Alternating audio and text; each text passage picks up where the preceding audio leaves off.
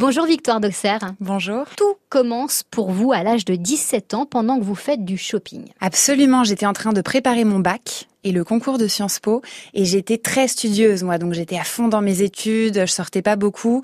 Et donc ma mère quand même un week-end m'a dit bon on va aller se balader un peu faire du shopping voilà. Donc on est allé dans le marais toutes les deux. Et en fait un mec est venu vers moi ce qui est ce qu'on appelle un scout pour euh, une agence de mannequins. Donc il repère si vous voulez les euh, les belles gosses quoi.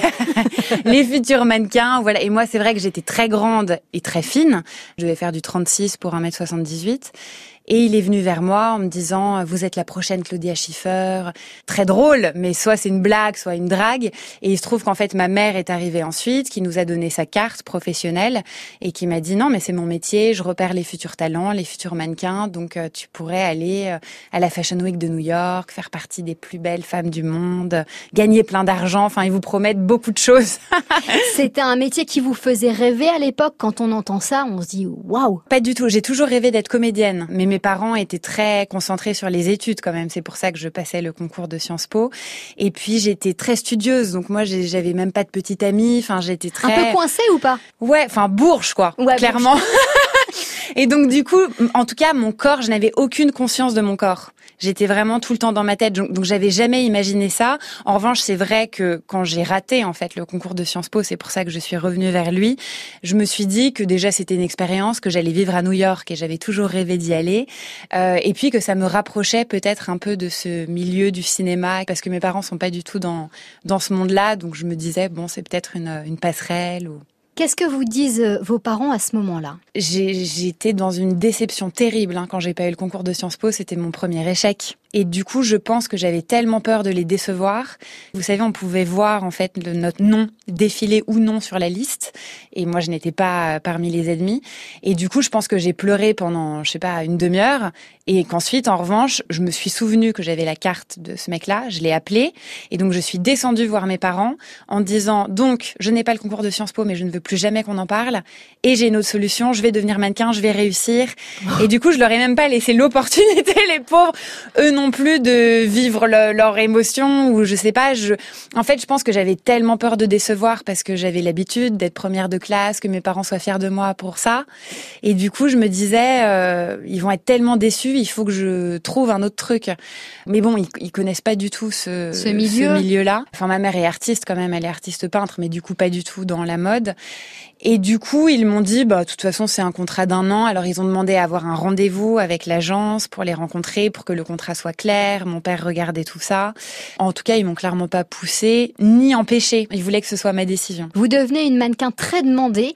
À quoi ressemblent vos journées à l'époque? Au départ, on fait des, hum, ce qu'on appelle, enfin, un premier photoshoot, des essais pour avoir un book. On arrive à l'agence, ils vous prennent les mensurations, etc. Donc ça, c'est vraiment dans la première partie préparation, un peu. Et puis ensuite, quand je suis arrivée à New York, alors là, c'était un rythme quand même très soutenu parce que c'était la Fashion Week. Donc je vivais avec deux autres mannequins à Manhattan, donc c'était plutôt sympa. Et puis en fait, on avait notre agent qui venait tous les matins nous chercher avec une liste de casting. Il y en avait peut-être 17 dans la journée.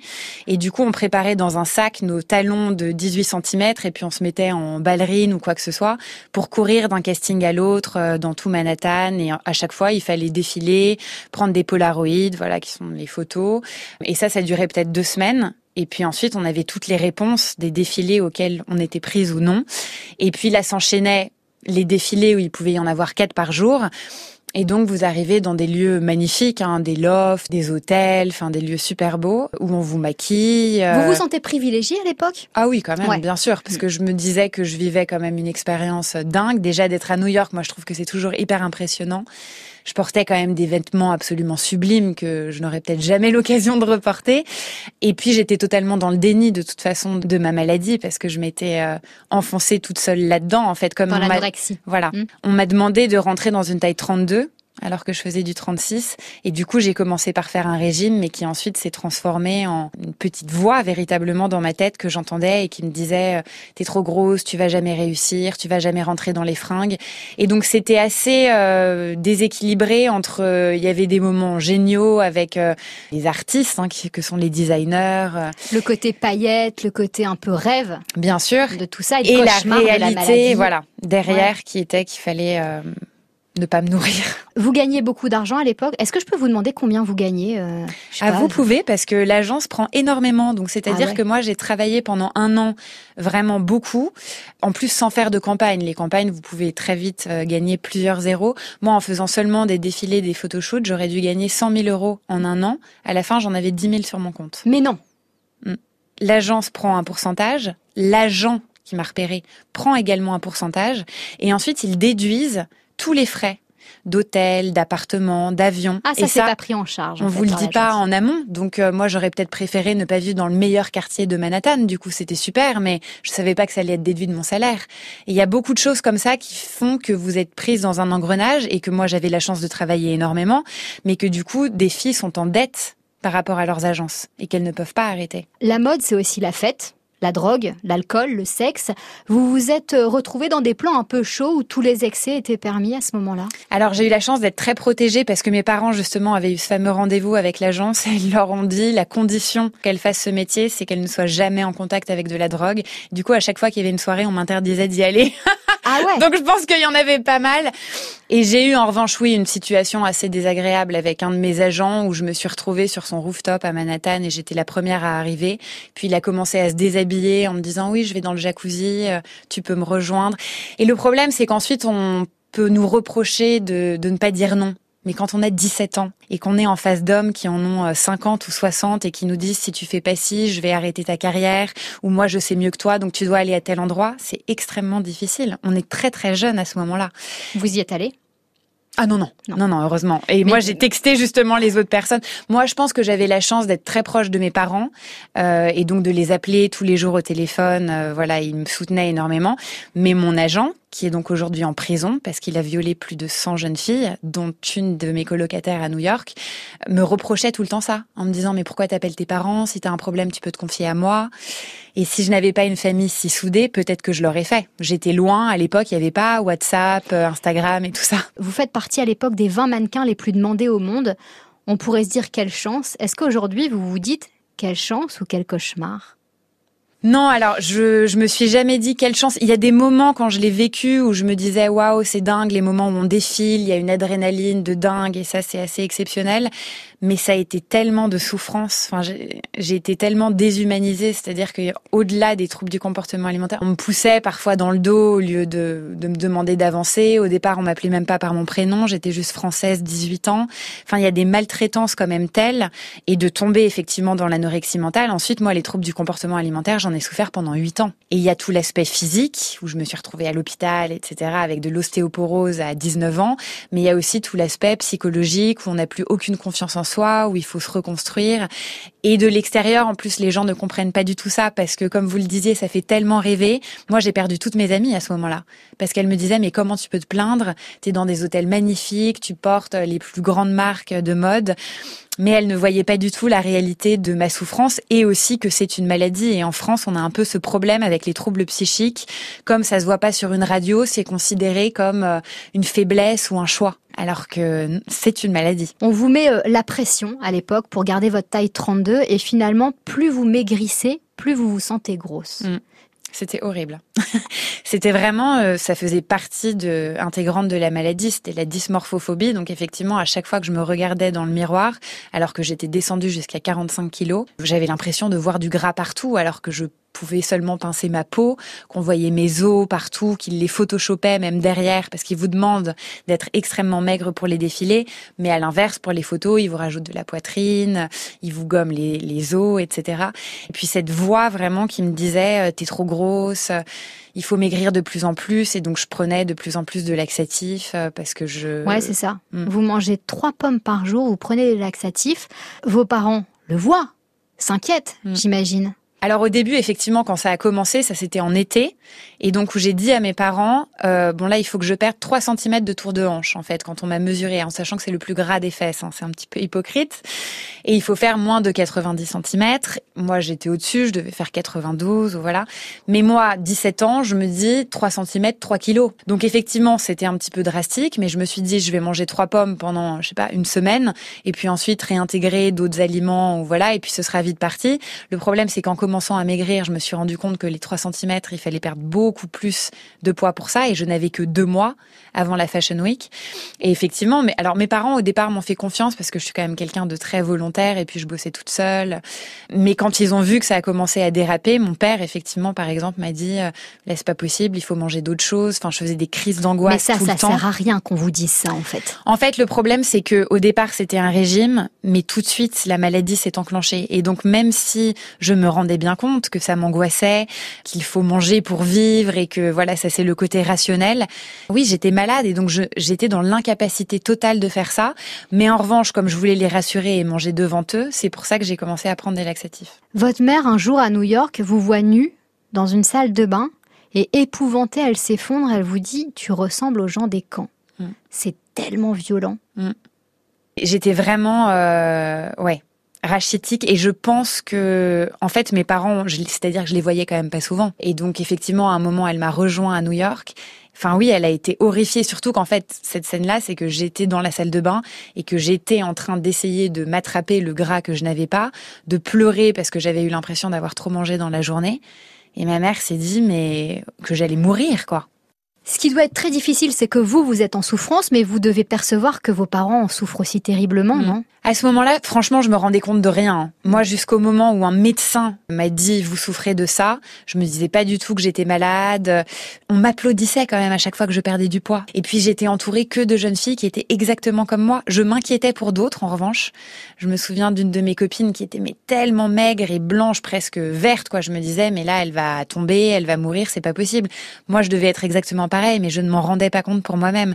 Et du coup quand ma mère m'a dit ça, ouais ça m'a énervée. Enfin je, je il y avait un problème du coup de communication parce que je voyais pas de quoi elle parlait. Moi, je lui disais mais non, tu vois bien que je suis trop grosse et puis là je vais pas rentrer dans tel truc. Ça a créé forcément de beaucoup de confusion. euh. Quand vous parlez euh, du mannequinat, vous parlez de déshumanisation et de Mm. maltraitance.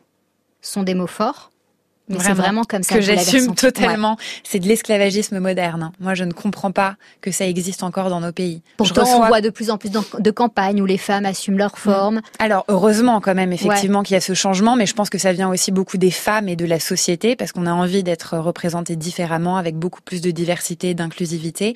Mais si on regarde la très haute couture, c'est plus quand même un coup marketing, c'est-à-dire que vous allez avoir un mannequin de couleur, un mannequin plus size par défilé pour dire c'est bon les gars je l'ai fait et puis tout le reste des mannequins sont quand même quoi. extrêmement maigres, beaucoup. Et oui je trouve qu'ils ont une responsabilité morale énorme étant donné qu'ensuite déjà c'est la vie des mannequins mais c'est aussi la vie de toutes les jeunes filles et les jeunes hommes maintenant qui s'y identifient donc c'est un véritable problème de santé publique. Karl Lagerfeld disait que les mannequins devaient être de bons cintres et que les tailleurs Chanel ne sont pas faits pour des femmes qui ont de la poitrine. Ça, c'est des propos quand même qu'un grand couturier ne doit pas alors finalement. Ah, je trouve ça honteux. je comprends totalement qu'on admire son travail, qui certainement est merveilleux, etc.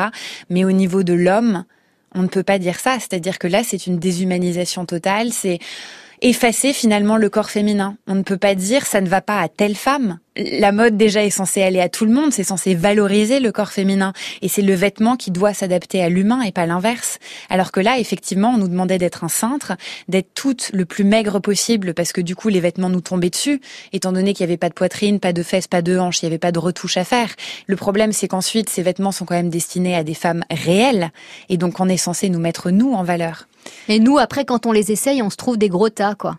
En plus, et donc ensuite, ça culpabilise les femmes. Enfin, c'est oui, ça Mm. ne convient à personne au final. C'est euh, le mannequinat qui vous a fait tomber dans l'anorexie ou vous pensez que ça peut venir d'autre chose? Parce qu'il y a beaucoup de jeunes Mm. filles et même de jeunes hommes qui sont anorexiques, qui sont pas forcément mannequins. Bien On sûr. parle parfois, on, on dit parfois que c'est euh, lié à l'enfance, à la surprotection. Est-ce que vous, c'est le mannequinat ou vous pensez qu'il y a aussi peut-être euh, quelque chose qui vient de votre enfance ou de votre éducation? Il y a forcément un ensemble de choses, ça c'est certain, surtout que j'ai repris des études de psychologie maintenant, donc je m'intéresse à la question. Et oui, en fait, il y a toujours déjà un terrain génétique. Euh, donc c'est par rapport à votre psychologie. D'ailleurs, c'est toujours malheureusement un peu le même genre de personnes qui tombent dedans quand on est très perfectionniste, qu'on a peur de décevoir, qu'on est souvent bon élève, etc. Donc c'est aussi évidemment par rapport au regard des autres. En revanche, il faut toujours un déclencheur dans l'environnement pour que ça arrive. C'est-à-dire que même si on souffre par exemple de schizophrénie, euh, si on n'en souffre pas, par exemple si on a ce, euh, cette fragilité, cette vulnérabilité en nous, mais que rien dans notre environnement va le, le déclencher, déclencher, ça ne va pas arriver. Et mm. c'est exactement pareil pour tout trouble psychique, pour l'anorexie. Donc, je n'aurais pas euh, rencontré finalement ce milieu-là, je ne serais pas en tout cas tombée dans l'anorexie. Alors peut-être plus tard, hein. peut-être avec un chagrin d'amour, avec je ne sais quoi.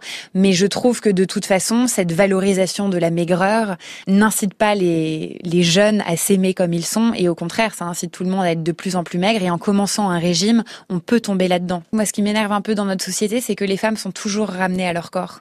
On va jamais valoriser l'intelligence, l'entrepreneuriat, la gentillesse ou quoi que ce soit. Alors les hommes ont certainement d'autres euh, soucis. Hein. Il faut être, je sais pas, riche, avoir une super carrière donc c'est d'autres problèmes et d'autres stéréotypes. Mais les femmes, même en fait, si on va dire maintenant j'accepte mon corps, j'ai de la cellulite, j'ai des rides, quoi que ce soit, on ne parle encore que de son physique. Ce qu'il faudrait, c'est quand même essayer de s'en détacher parce qu'on est bien plus que son corps. Comment vous vous en êtes sortie, vous? Eh bien, j'ai fait une tentative de suicide que j'ai ratée, donc euh, heureusement je suis là aujourd'hui, mais c'est-à-dire que j'étais quand même dans une souffrance telle. Tenter de mettre fin à cette souffrance n'est jamais un caprice. On peut reprocher ça et dire ça peut être un appel au secours aussi. Peut-être. Enfin, je pense qu'en tout cas, c'est pour tuer cette souffrance en soi. Mais je pense qu'il y a plein d'autres manières, peut-être aussi d'appeler au secours. Et quand on arrive quand même à ce truc assez extrême, c'est qu'on va quand même très mal. Donc je pense qu'il faut faire attention à tous les signes, parce que quand quelqu'un réussit malheureusement son suicide, on va dire c'est monstrueux, qu'est-ce qu'on aurait pu faire, etc.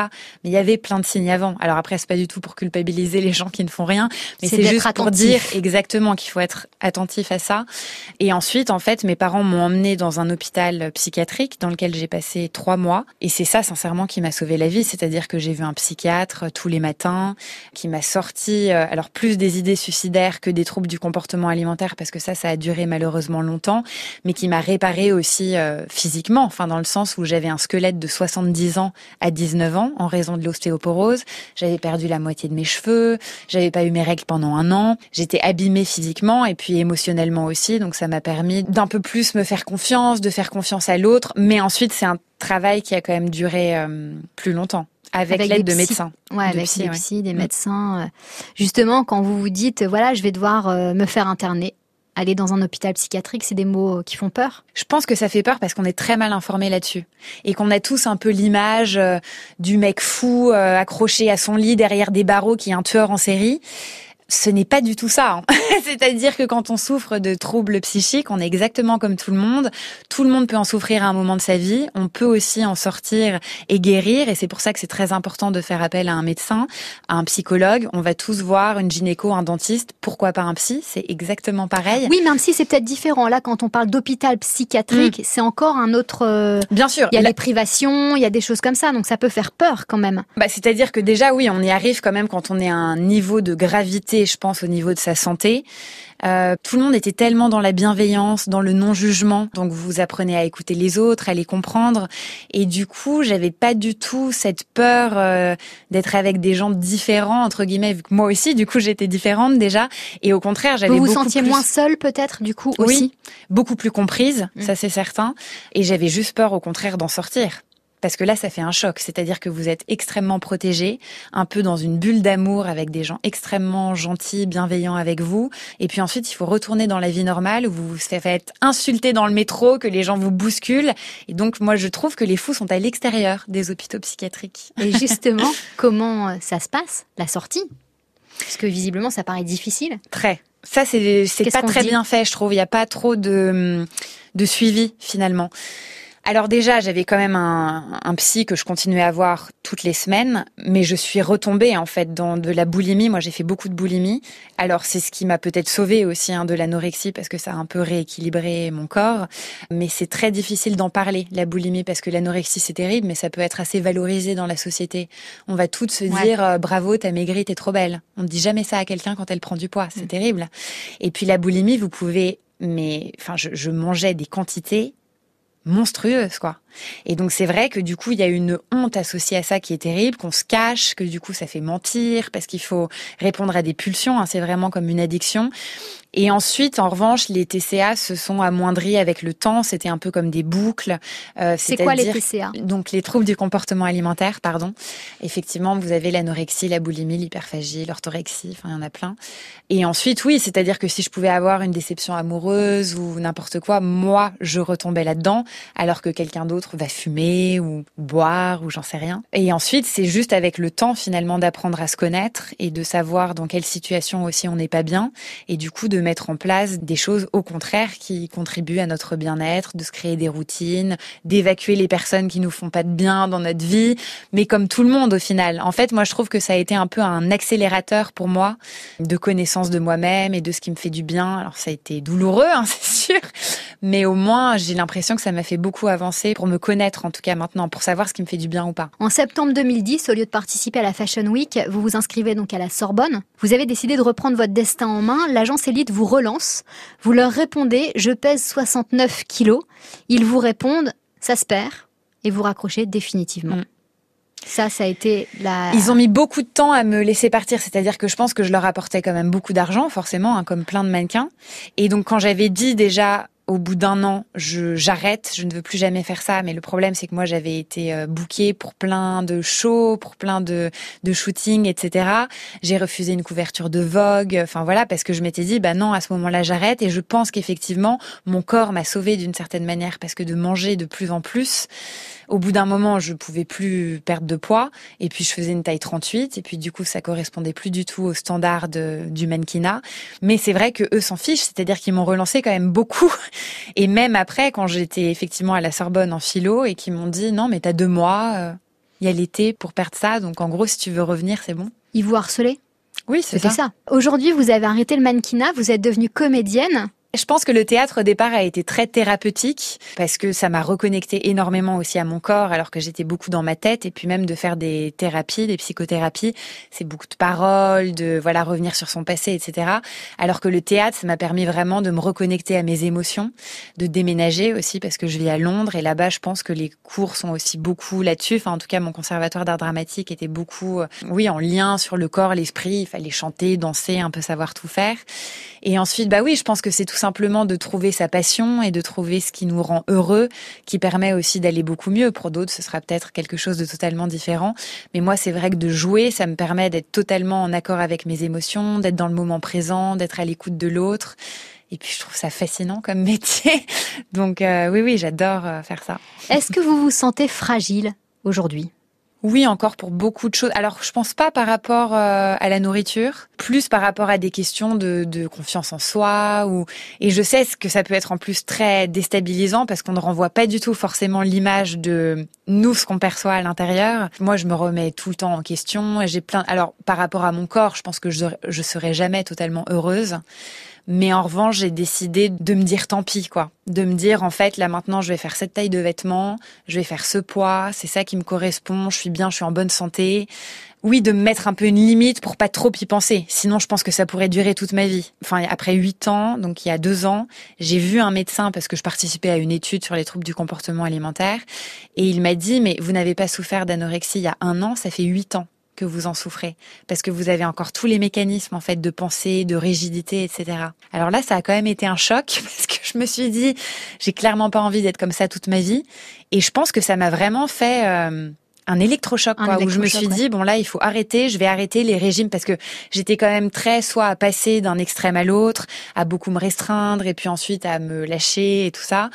Et donc je me suis dit bah non, je vais me forcer à faire le truc euh, hyper embêtant, des trois repas par jour équilibrés. Mais bon, les médecins n'ont pas tort, c'est vrai que ça ça sauve et ça permet de oui, d'aller au resto avec des amis, de plus penser à ça en fait. Si c'était à refaire, vous le referiez? Mannequin non, clairement pas. Je pense que c'est pour ça que j'ai écrit mon livre, c'est que ça m'a permis de donner du sens à mon expérience et je me suis dit au moins je ne l'ai pas vécu pour rien. Maintenant j'ai dix ans de plus. On me dirait il faut faire ci, il faut faire ça ou tu vas là. Je dirais bah non. Parce que ça se passe pas comme ça, j'ai pas envie. Le problème c'est que j'avais 17 ans donc forcément euh, je peux rien oui changer à ça. Est-ce que vous êtes heureuse? Aujourd'hui J'ai plein de moments, oui, où je me réveille le matin et je me dis, oh, je suis super heureuse. Je pense que c'est un peu des moments aussi, et que quand on est petite, on se dit, euh, la vie parfaite, c'est de faire ça, de rentrer un peu dans telle case. Ou moi, par exemple, je me disais, j'ai envie de me marier, d'être avec un seul mec, d'avoir des enfants. Maintenant, clairement pas, quoi. je pense que aussi, en fonction des expériences qu'on vit, on change et du coup, nos définitions aussi de, de tout évoluent. Mais j'essaie aussi maintenant d'être de plus en plus dans le moment présent et donc de m'accorder des moments à me dire euh, là je suis vraiment bien, je suis heureuse, il y a pas de problème. Mais plus de projeter trop le truc de bonheur parfait. Euh. Bon là maintenant tout de suite vous êtes vraiment bien sur France Bleu, heureuse. Très heureuse. Là c'est un moment parfait. Entourée de bleu en plus ça fait du bien. Merci beaucoup Victor Doxer. Merci à vous.